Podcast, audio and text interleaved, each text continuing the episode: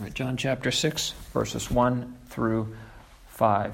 The title of today's sermon is, by the way, uh, Feeding on Christ, the Feeder. Feeding on Christ, the Feeder. Um, verse 1. After these things, Jesus went over the Sea of Galilee, which is the Sea of Tiberias. And a great multitude followed him because they saw his miracles, which he did on them that were diseased. And Jesus went up into a mountain, and there he sat with his disciples. And the Passover, a feast of the Jews, was nigh. When Jesus then lifted up his eyes and saw a great company come unto him, he saith unto Philip, Whence shall we buy bread that these may eat? And this he said to prove him, for he himself knew what he would do. Philip answered him, Two hundred pennyworth of bread is not sufficient for them, that every one of them may take a little. One of his disciples, Andrew, Simon Peter's brother, saith unto him, There is a lad here which hath five barley loaves and two small fishes, but what are they among so many? And Jesus said, Make the men sit down. Now there was much grass in the place. So the men sat down, in number about five thousand. And Jesus took the loaves, and when he had given thanks, he distributed them to the disciples, and the disciples to them that were set down and likewise of the fishes as much as they would. When they were filled, he said unto his disciples, Gather up the fragments that remain, that none be lost. Therefore they gathered them together and filled twelve baskets with the fragments of the five barley loaves, which remained over and above unto them that had eaten. Then those men, when they had seen the miracle that Jesus did, said, This of a truth, that prophet, this is of a truth, that prophet that should come into the world. When Jesus, therefore, perceived that they would come and take him by force to make him a king, he departed again into a mountain himself alone. And all God's people said, Amen. Amen. Our Heavenly Father, we pray thee now that you would open up your word and feed us what things that thou hast given me to distribute to thy sheep. This we pray in Jesus' name. Amen. Well, this morning, first comment I want to make on make has to do with um, a general comment with respecting textual uh, criticism. One of the things I appreciated when I read some commentaries on this is that one of them pointed out that of all the miracles that the Lord did, this one is common to all four Gospels. Um, I think you can appreciate that each of the Gospels might have something different to say. Some don't include miracles that others include. Some don't um, include, for example, the Sermon on the Mount. Others have it.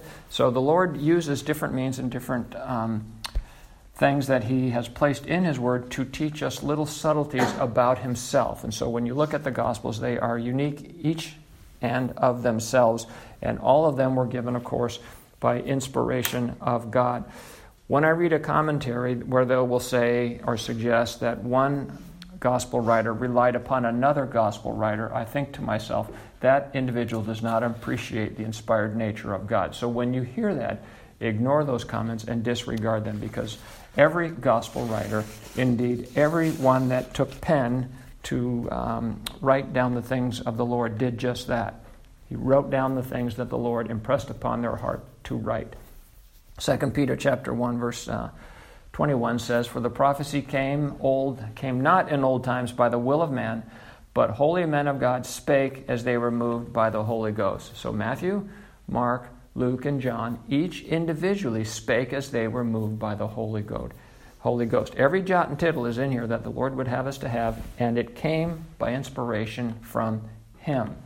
2 Timothy 3:16 again we're familiar with that all scripture is given by inspiration of God and indeed it is. Everyone is given by inspiration of God. So God has put slight differences in each of these different accounts of that same miracle to uh, teach us different things about Christ, teach us different things um, that He would have us to appreciate. So this one includes a verse that none of the others have, and it's consistent with the Gospel of John. And as you recall, one of the reasons why I wanted to talk about the Gospel of John in these uh, particular days is because it speaks of his divinity more than the other Gospels. Matthew speaks of him as a king, uh, Mark as a servant, Jesus, uh, Luke is Jesus the man, and here we have Jesus um, the God. And so um, I want us to appreciate that as we go through this.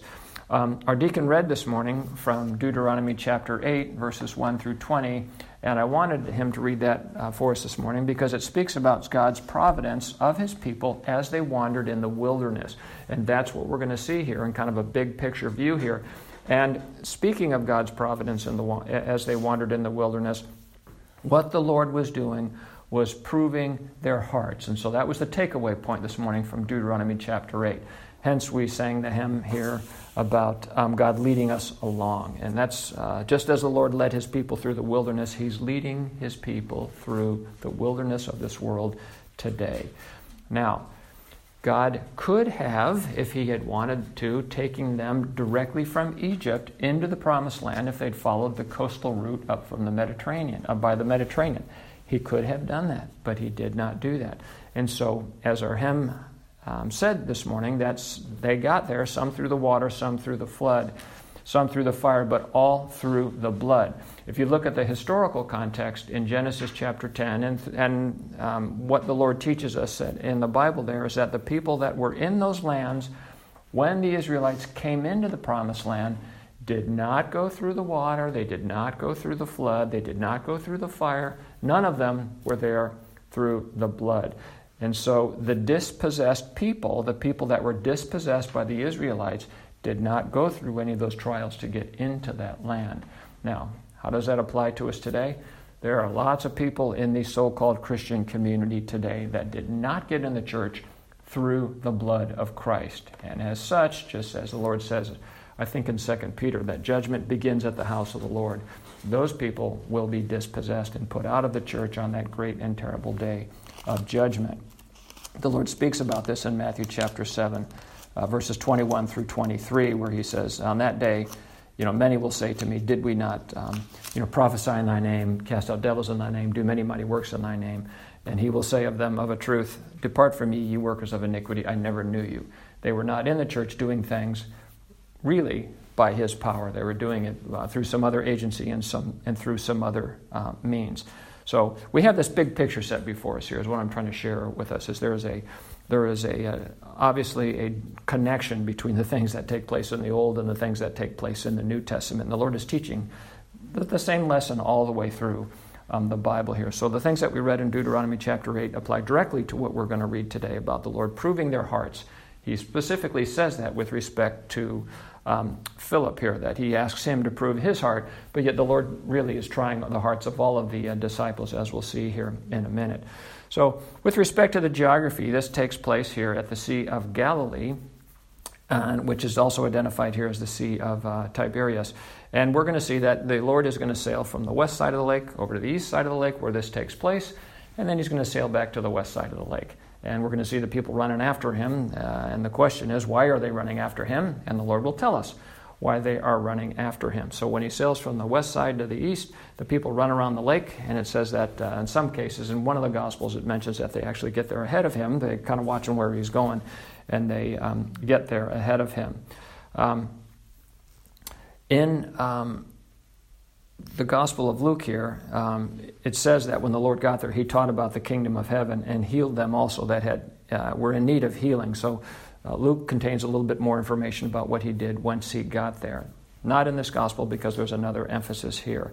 Um, in verse 2, it shares with us that they followed Jesus because they saw that the miracles he had done, not because that the miracles testified as to his divinity. Now, you remember what we had covered in John chapter 5 that the works that the Lord did acted as a, um, a testimony or a testifier, testifying about how he was equal with God, about how, as we had read earlier in John chapter 5, about how he can raise from the grave whomever he will, that he is indeed the resurrection and the life. That they didn't pay attention to. They were just looking at the works in terms of what, they, um, what might be um, afforded unto them, and not that they testified as to who he was. They were interested in what the Lord might do for their flesh. And they will follow him back across the sea for what he might do for their bellies. And that is affirming a testimony that is against them. And the Lord says it in verse 26 here Ye seek me not because ye saw the miracles, but because ye did eat of the loaves and were filled. So initially, they one go to one. Um, they go from west to east because they saw the miracles and were hoping perhaps a healing amongst themselves. And then they run back because they enjoyed the uh, the fleshy nature of the meal that they had uh, partaken of. Um, so they do not seek after that which might quicken or feed their spirit. In uh, John uh, chapter 6, verses 26 and 27, again, I'll read that. It says, Jesus answered them and said, Verily, verily, I say unto you, seek ye seek me, not because ye saw the miracles, but because ye did eat of the loaves and were filled. Now, he's going to teach us a spiritual truth here. Labor not for the meat which perisheth, but for that meat which endureth unto everlasting life, which the Son of Man will give unto you.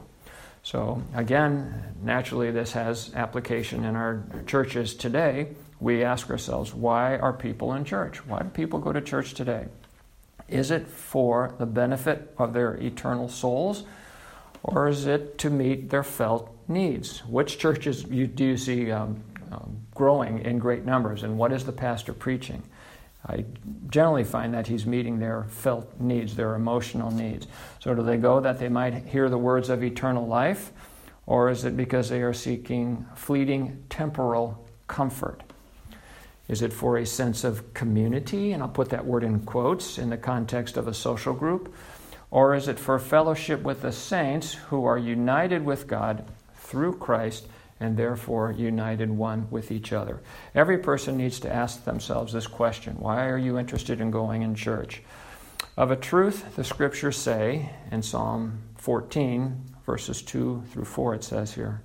Actually, I'm not going to read all those, just verse 2. It says, The Lord looked down from heaven upon the children of men to see if there were any that did understand and seek God. And so here we have in a spiritual parallel the Lord Jesus is upon the top of a mountain, overlooking all of these people, the multitudes of people, and what does he see? He sees people that understand not and seek not him as God.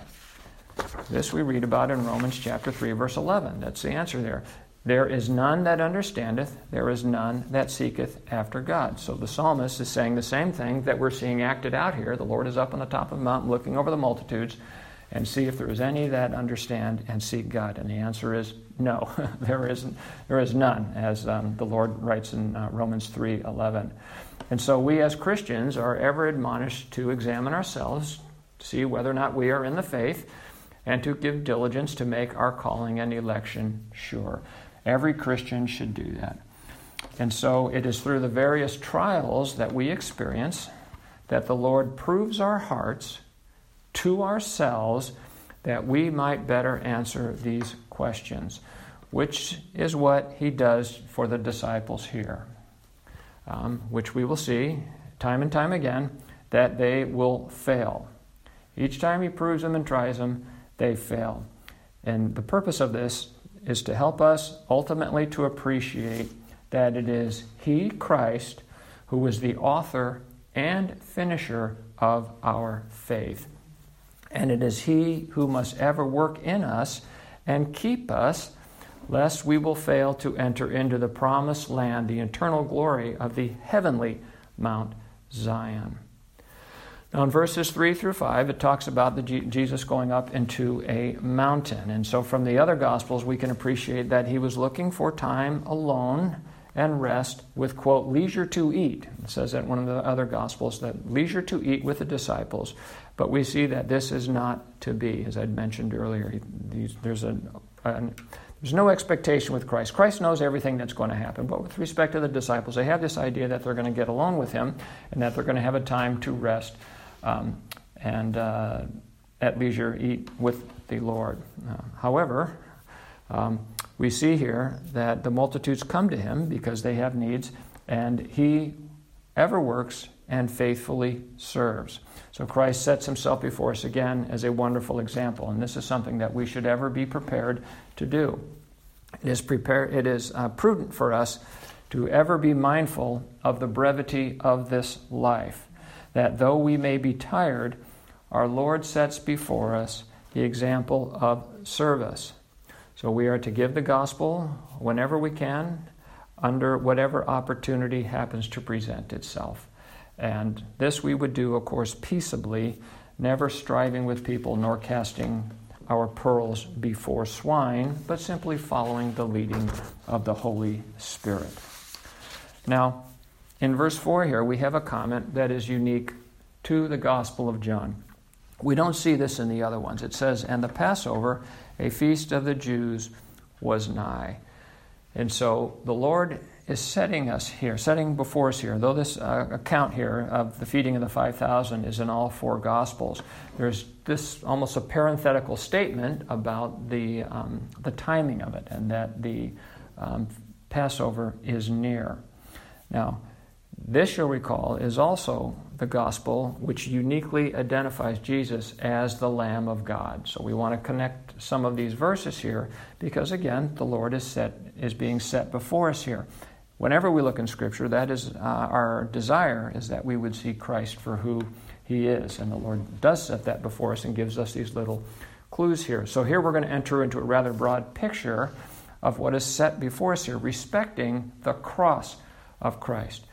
Now, the Passover points to Christ as the Passover lamb, which was to be fully eaten in a feast the night preceding the Israelites' departure from the house of bondage. Verse 4 here even tells us that it is a feast of the Jews. And as you read all of this, you want to look past the superficial understanding of this feast to the spiritual import of it. So think not of the outward Jew, but of the inward Jew, the one of whom circumcision is not of the flesh, but of the heart.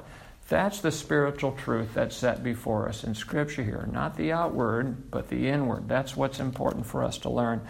In Exodus chapter 12, verse 4, it says, speaking of this, um, the Passover lamb, it says, If the household be too little for the lamb, let him and his neighbor next unto his house take it according to the number of souls. Every man according to his eating shall make your count as for the lamb. Now, as this particular miracle here on the mountain is going to play itself out, and all have eaten as much as they would and were filled, we see that there remained 12 baskets, indicating that their neighbors next to them, which in a gospel context would be the Gentiles, um, could eat as well. So keep in mind here what took place with respect to the Passover lamb. It was to be completely consumed, and if you knew that you were going to have extra, why well, you should have invited your neighbors over, and then they would have been covered under the same, within the same doorpost, um, and they would have eaten of the same meat that you ate of. Now, in the Jewish economy, because that's what is set before us here in terms of the audience, um, which we need to appreciate, we have that which the Jews ate when they were freed from the house of bondage. That's what they ate when they were freed from the house of bondage. And the meal here has some sense of identifying the one who ate the meal with the object of consumption, which of course is the Passover lamb. There's a relationship between eating something and the object with which you eat, as set before us here in the Levitical law. Now, that which then followed, that was followed by the food that the freed Israelites ate as they wandered in the wilderness. And that food, which you know as manna, did not cease until they crossed over the Jordan River and entered into the promised land. Now, so here in the sixth chapter of the Gospel of John, Jesus is going to speak about both of these foods here and how it relates to him. So we're seeing a wonderful drama uh, set before us here that speaking about Christ. Now, First, the Lord speaks very plainly about the manna. This, this, his conversation about or discussion about the manna follows what took place on the mountain here. He speaks about the manna and its relationship to him. This he says in John chapter 6, verse 51. He says, quote, I am the living bread which came down from heaven. If any man eat of this bread, he shall live forever, and the bread that I will give is my flesh, which I will give for the life of this world, for the life of the world. So he does the miracle, he feeds 5,000 people with bread, and then he says, Oh, I am the bread of life. And then he talks about um, the bread uh, is likened unto his flesh, which he will give for the life of the world. then a few verses later, Jesus speaks about eating him and uh, eating his flesh and drinking his blood. He gets more particular and talks about eating himself and, um, personally. And this he does in verse 56, only five verses later in John chapter 6, when he says, He that eateth my flesh and drinketh my blood dwelleth in me, and I in him. So he's showing us uh, the relationship between the object with what you eat and your identification with that object. Now, the Jews should have understood this in the context of the Levitical sacrificial offering system, where the priests were required to partake, accepting the blood, and the fact that they had done so, it's indicative of their unity with the sacrifice. Now, I said accepting the blood. Many places in the Levitical law it says that you should not drink blood because the life is in the blood. And then he's saying, You've got to drink my blood. Why would you have to drink the blood of Christ? Because the life is in the blood. In a spiritual context, the life is in the spirit. We'll talk more about that when we get there. But nevertheless, the Lord is putting all of this before us here with respect to this miracle and the fact that he's feeding these people uh, bread, of which he says is really a picture of himself, not only as the object that is eaten, but the provider of the food as well. So, as we move into this miracle of Jesus feeding the 5,000, while it's a truly remarkable miracle in every respect, we must ever keep in mind what spiritual truths the Lord is setting before us here in terms of who He is and His liberating and sustaining relationship to us. Keep in mind who He is and His liberating and sustaining relationship to us. And this, we will recall, is not unlike what the Lord taught us in chapter 4 with respecting the woman at the, Samar- the Samaritan woman at the well.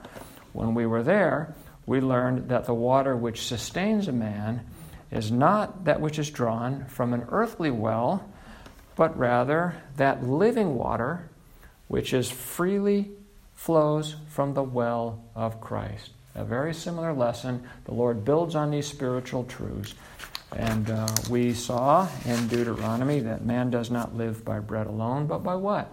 Every word that proceedeth out of the mouth of God. And so we, the words that proceed out of the mouth of God are the words of life. And that's what the disciples will say in John chapter 6. After the Lord gives them that hard saying, uh, he asks them, Will you leave? And he says, Well, no. Um, in verse 67, the Lord said unto the twelve, Will ye go away? Will ye also go away? In verse 68, then Simon Peter answered him, Lord, to whom shall we go? Thou hast the words of eternal life. Christ is the Word of God. He is Himself life eternal. Um, and so we appreciate, again, these wonderful spiritual truths that the Lord has set before us here in John chapter 6. Now, in verses 5 through 9, the Lord tries their hearts. And so, again, we talked about Deuteronomy chapter 8 that our deacon read this morning, and the takeaway point was that we might appreciate in our lives how the Lord works with us and to try our hearts and, and prove as to whether or not um, we love Him. Now, of a course, of a truth, the Lord always knows that. He knows whether or not we love Him or not. But what He's doing is opening our hearts unto ourselves. You know, uh, Jeremiah says that the heart is de- uh, desperately wicked and deceitful above all things.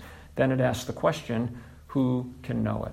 Well, the Lord knows it, and what He wants to do is have us appreciate the depraved nature of our own hearts and how we must look to Him and uh, for a new heart, that He would take out our stony hearts and give us a heart of flesh. Now, in the other three Gospels, Matthew, Mark, and Luke, the disciples, when this issue of, of um, when the day draws to an end, the disciples uh, tell Jesus to send the people away. I think that's pretty indicative of their hearts, that their hearts lack compassion or true love, which is contrasted with the Lord, who the scripture says looks on the people with compassion, with compassion. So then we read that uh, Jesus tells his disciples to give them something to eat. So I would characterize that as a bit of a pie in the face moment. They've just told them you need to have everybody go home so they can go home and eat. And the Lord looks upon them with compassion and says, You give them something to eat. And so starts this process of self examination whereby the disciples realize that they can't by themselves do what the Lord is asking them to do any more than we can, in and of ourselves, minister of the things of the Lord to those around us. We can no more do what they couldn't do without Christ. In 2 Corinthians 2:16 it says, "And who is sufficient for these things?" Who is sufficient for these things? Who is sufficient to minister the things of the Lord? Only one, and that is Christ Himself. So, what do they do? They look around and they take stock of what money they have. They have 200 pennyworth, and that's not enough to give everybody even a little bit. Um, they find someone who's got five loaves and, five, and two fishes. None of their resources are enough to do what the Lord has asked them to do. Let us never be guilty of doing what the Israelites did with respect to their uh, failure to look to the Lord. In Psalm 78, verse 19, it says, Yea, they spake against God. They said, Can God furnish a table in the wilderness? Can God furnish a table in the wilderness? That's to be understood first in the superficial that will the Lord provide? He's brought his people into the wilderness. He's going to take them to the promised land. How are they going to eat? Who is going to feed them? And this is an interesting thing that you can ponder. They came out with much cattle. they came out with much cattle. And every day they would have had to, the smell the cattle being sacrificed unto the Lord and being burnt. And yet, that's not their meat. That was the Lord's portion. And the Lord provided for them their portion. He did give them manna from heaven, and uh, He gave them quail on a couple of occasions, and that didn't go well for them. But nevertheless, we should never ask the question whether or not the Lord um, can furnish a table in the wilderness. Now, in a spiritual context, in a spiritual context, we need to appreciate that somewhere the Lord will provide spiritual meat for us. There are some who have taught and contended that the church is dead, and I really strongly disagree with that. It was a very destructive teaching uh, throughout the Christian community. God will always provide a table in the wilderness. His word is being preached somewhere. And so um, we can expect the Lord to sustain us and provide us with what we need for both ourselves and to those that minister the word. We must ever be mindful that the Lord can do and does exceedingly abundantly above what we ask. It is the Lord here, we see in John chapter 6, who will freely feed all of those people using what meager means we, his disciples, think we have available to us. Does that make sense? He will freely feed all of these people using what meager means we think He has uh, made available to us. Obviously, the Lord is a storehouse, uh, a granary, if you will, of infinite depth. But we can't see that, and we don't appreciate that until we see our want, until we see our lack.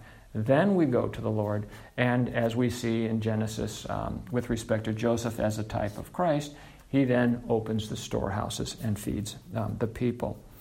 So while the cross is ever in view here, we should appreciate that the bread of life was purchased for us by Christ at the cross. The bread of life that is freely given to us is Christ Himself, and that was purchased for us by Christ at the cross. There's an allusion to this in, the, um, in Isaiah chapter 55, which the Lord takes us to in verse 27 of John chapter 6. In Isaiah 55, verses 1 through 3, we read, Ho, everyone that thirsteth, come ye to the waters. Is that not what the Lord told the, um, the woman of Samaria? Ho, everyone that thirsteth, come ye to the waters, and he that hath no money, come ye, buy and eat. Yea, come, buy wine and milk without money and without price. Wherefore do ye spend money for that which is not bread, and your labor for that which satisfieth not?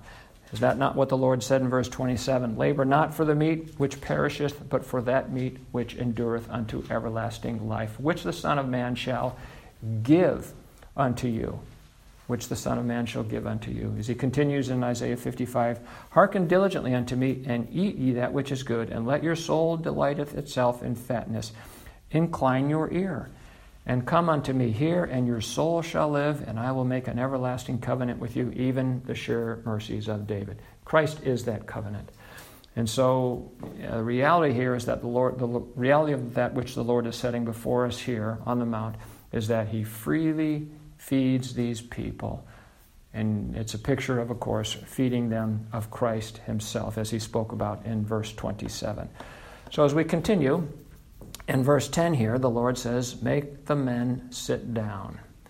Now, every Christian, um, I should say every Christian, but many Christians struggle with the busyness of this life, and sometimes you have to be made to sit down and to slow down in our busy lives to be fed by the Lord. I know that I am guilty of that. You have to be made to sit down. So sometimes the Lord will do things.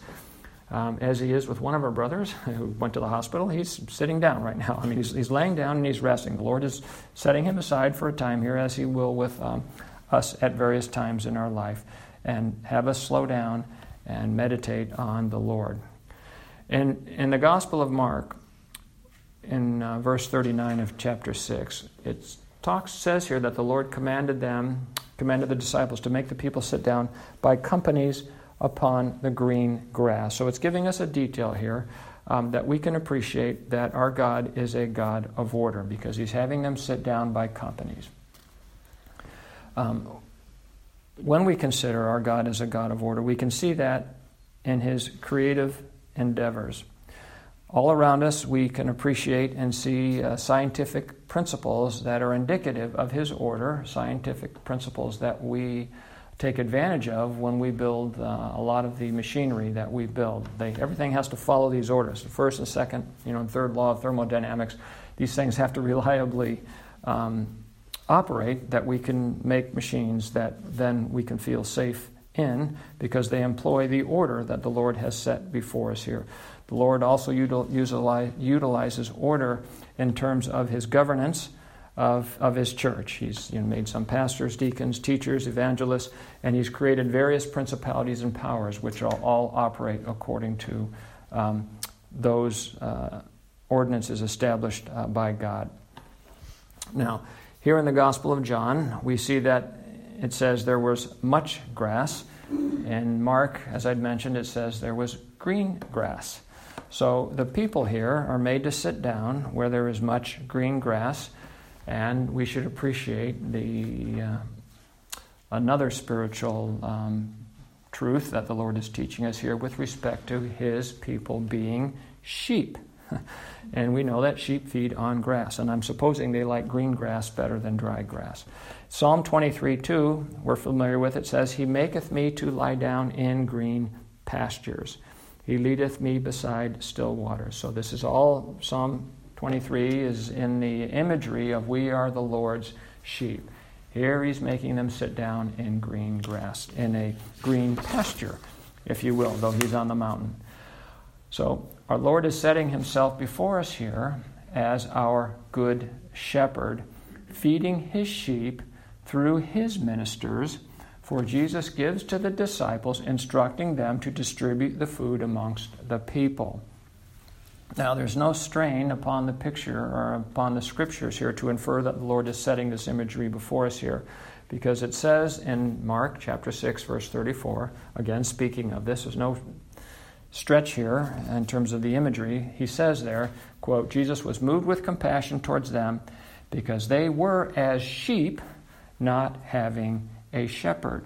So, this imagery is set before us here of Jesus as the good shepherd which the Lord identifies himself as in John chapter 10. So again, this is we can appreciate the unity of scripture as the Lord uses so many different means and agencies to help us to appreciate who he is and who we should turn to as one who will meet all of our needs um, consistent with him as the Good Shepherd and working through his ministers. It is in the Gospel of John, chapter 21, where he tells Peter three times in three different ways to feed his sheep, shepherd his sheep, uh, and feed his lambs. The Lord taking ownership because they belong to him, and yet he's working through his ministers to, to um, provide for um, his sheep. So, what is set before us here, we see in John chapter 6, is that Christ is both the food and the feeder of his sheep. Our all sufficient God provides all that, we, we, all that we require to both feed us, excuse me, to both free us from the house of bondage and to sustain us as pilgrims in this wilderness of sin. Now, in verse 11, we see that the Lord gives thanks, something we should all appreciate. We should all appreciate that it is good and proper to give thanks to God because we are acknowledging that what we have comes from God. And that, again, our deacon read to us in, John, in um, Deuteronomy chapter 8. The Lord makes it very clear there I am the reason you get wealth. And so let us never forget that whatever we have comes from the Lord, particularly whatever spiritual gifts we might have to minister unto others. That is the Lord working in us and through us to accomplish these things for the benefit of his sheep. Now, um, consistent with this, with this idea that all that we have comes from the Lord, in Romans chapter 12, verse 3, he says, For I say, through the grace given unto me, to every man that is among you, not to think of himself more highly than he ought to think, but to think soberly, according as God hath dealt to every man the measure of faith. So, whatever gifts we might have and employ in the church, we need to appreciate that they come from God. Ephesians 4 7 repeats that. It says, But unto every one of us is given grace according to the measure of the gift of Christ. And so, as we see here, and as we do elsewhere in the Scripture, the Lord works through human agencies and human agents to accomplish his ends. In Ephesians 4, he tells us that he gave some apostles, and some prophets, and some evangelists, and some pastors and teachers. He has given to the church these offices, these individuals. Verse 12, for the perfecting of the saints, for the work of the ministry, for the edifying of the body of Christ. And he will continue to do that as it says in verse 13, till we all come in the unity of the faith and of the knowledge of the Son of God unto a perfect man, unto the measure and the stature of the fullness of Christ. And so the intent is the Lord is conforming us into the image of His Son, and so He's provided these individuals and these offices towards that end. Now, here he's working through the disciples and he's proving their hearts and he's trying them and he's distributing through them. Now, how long this operation took to feed 5,000 people, I can hardly imagine. That's the number of men. There were women and children be, besides that. So it took a very long time for them to do this. And so, all during that period of time, the Lord is working with the hearts of his disciples and proving himself again to be God. And how did that work out for them? Well, he's going to try their hearts again immediately after this when they um, when he compels them to get into the ship and sail back across the river, and they are not going to do well there. And so it is as we continue to go through the scriptures that we're going to see the um, disciples' hearts tried time and time again, and they will continue to fail until such time as He gives them the Holy Ghost. And so it is for us. We should ever look to the Lord um, to um, provide us with all that we need. Um, now, um, the pastor's job is to feed the sheep, and that's what we're seeing set before us here. That is a, uh, a work of grace of God to um, equip his pastors to feed his sheep, but the sheep's responsibility is to eat it and to acknowledge that it comes from the Lord. And so I've said this many times in the past what things you receive of the Lord, you do in fact receive of the Lord. If you're listening to me or hearing me, then you're not listening to Christ. I, I pray that the God will give these, uh, impress these truths upon your hearts. They come from Him uh, and from not me. And we see here that they fed until they wanted no more. And so we saw the promise in Deuteronomy chapter 8, verse 9, that the Lord would bring them into a place where they would eat bread without scarceness. If you're feeding on Christ, then you are eating bread without scarceness, for He is our infinite God and provides all that we would need.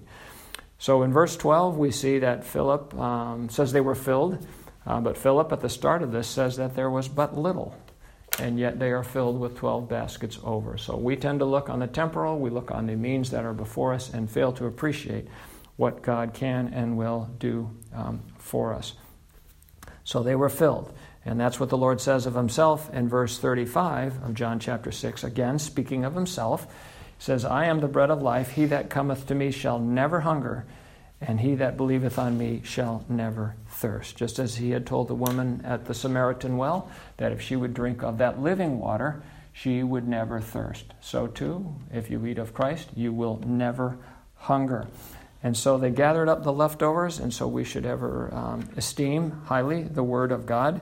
And that which we cannot receive now, let us meditate upon and think about the things that uh, the Lord has um, taught us this morning, meditating on His words, and then we'll have those later. Here, the bread is gathered, and so I have no doubt that that was used to feed the disciples at a later time. And so it is those that minister of the word. I do not go hungry, I assure you of that. The things that I, um, I teach to you, I feed upon myself, and I'll feed upon um, not only before I teach, but I'll feed upon it at a later time as well. So we see in verse 13 that they finished with more than that which they started with. And so we see the blessings of service to God for those that liberally share the manna of Christ.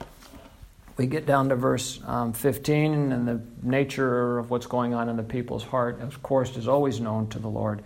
And so uh, they say that they would make him a king, and he is not a king. Jesus is the king, and this is not something that man can ever do, as though Jesus Christ needed to be ordained or crowned by earthly consensus or approval. He is the King of kings and Lord of lords, ordained by God. So this is not only an administrative statement of Christ, um, but it is one of his names. He is in Revelation 17, excuse me, 19, 16. He is said to be King of kings and Lord of lords. That is his name. So, as we close out this morning, uh, we are reminded that Christ is the King. He is our good shepherd. He gives of himself to feed his people. He is ever compassionate with respect to their needs, giving all that is required to free us from bondage and to sustain us through our earthly pilgrimage. To which I say, Amen.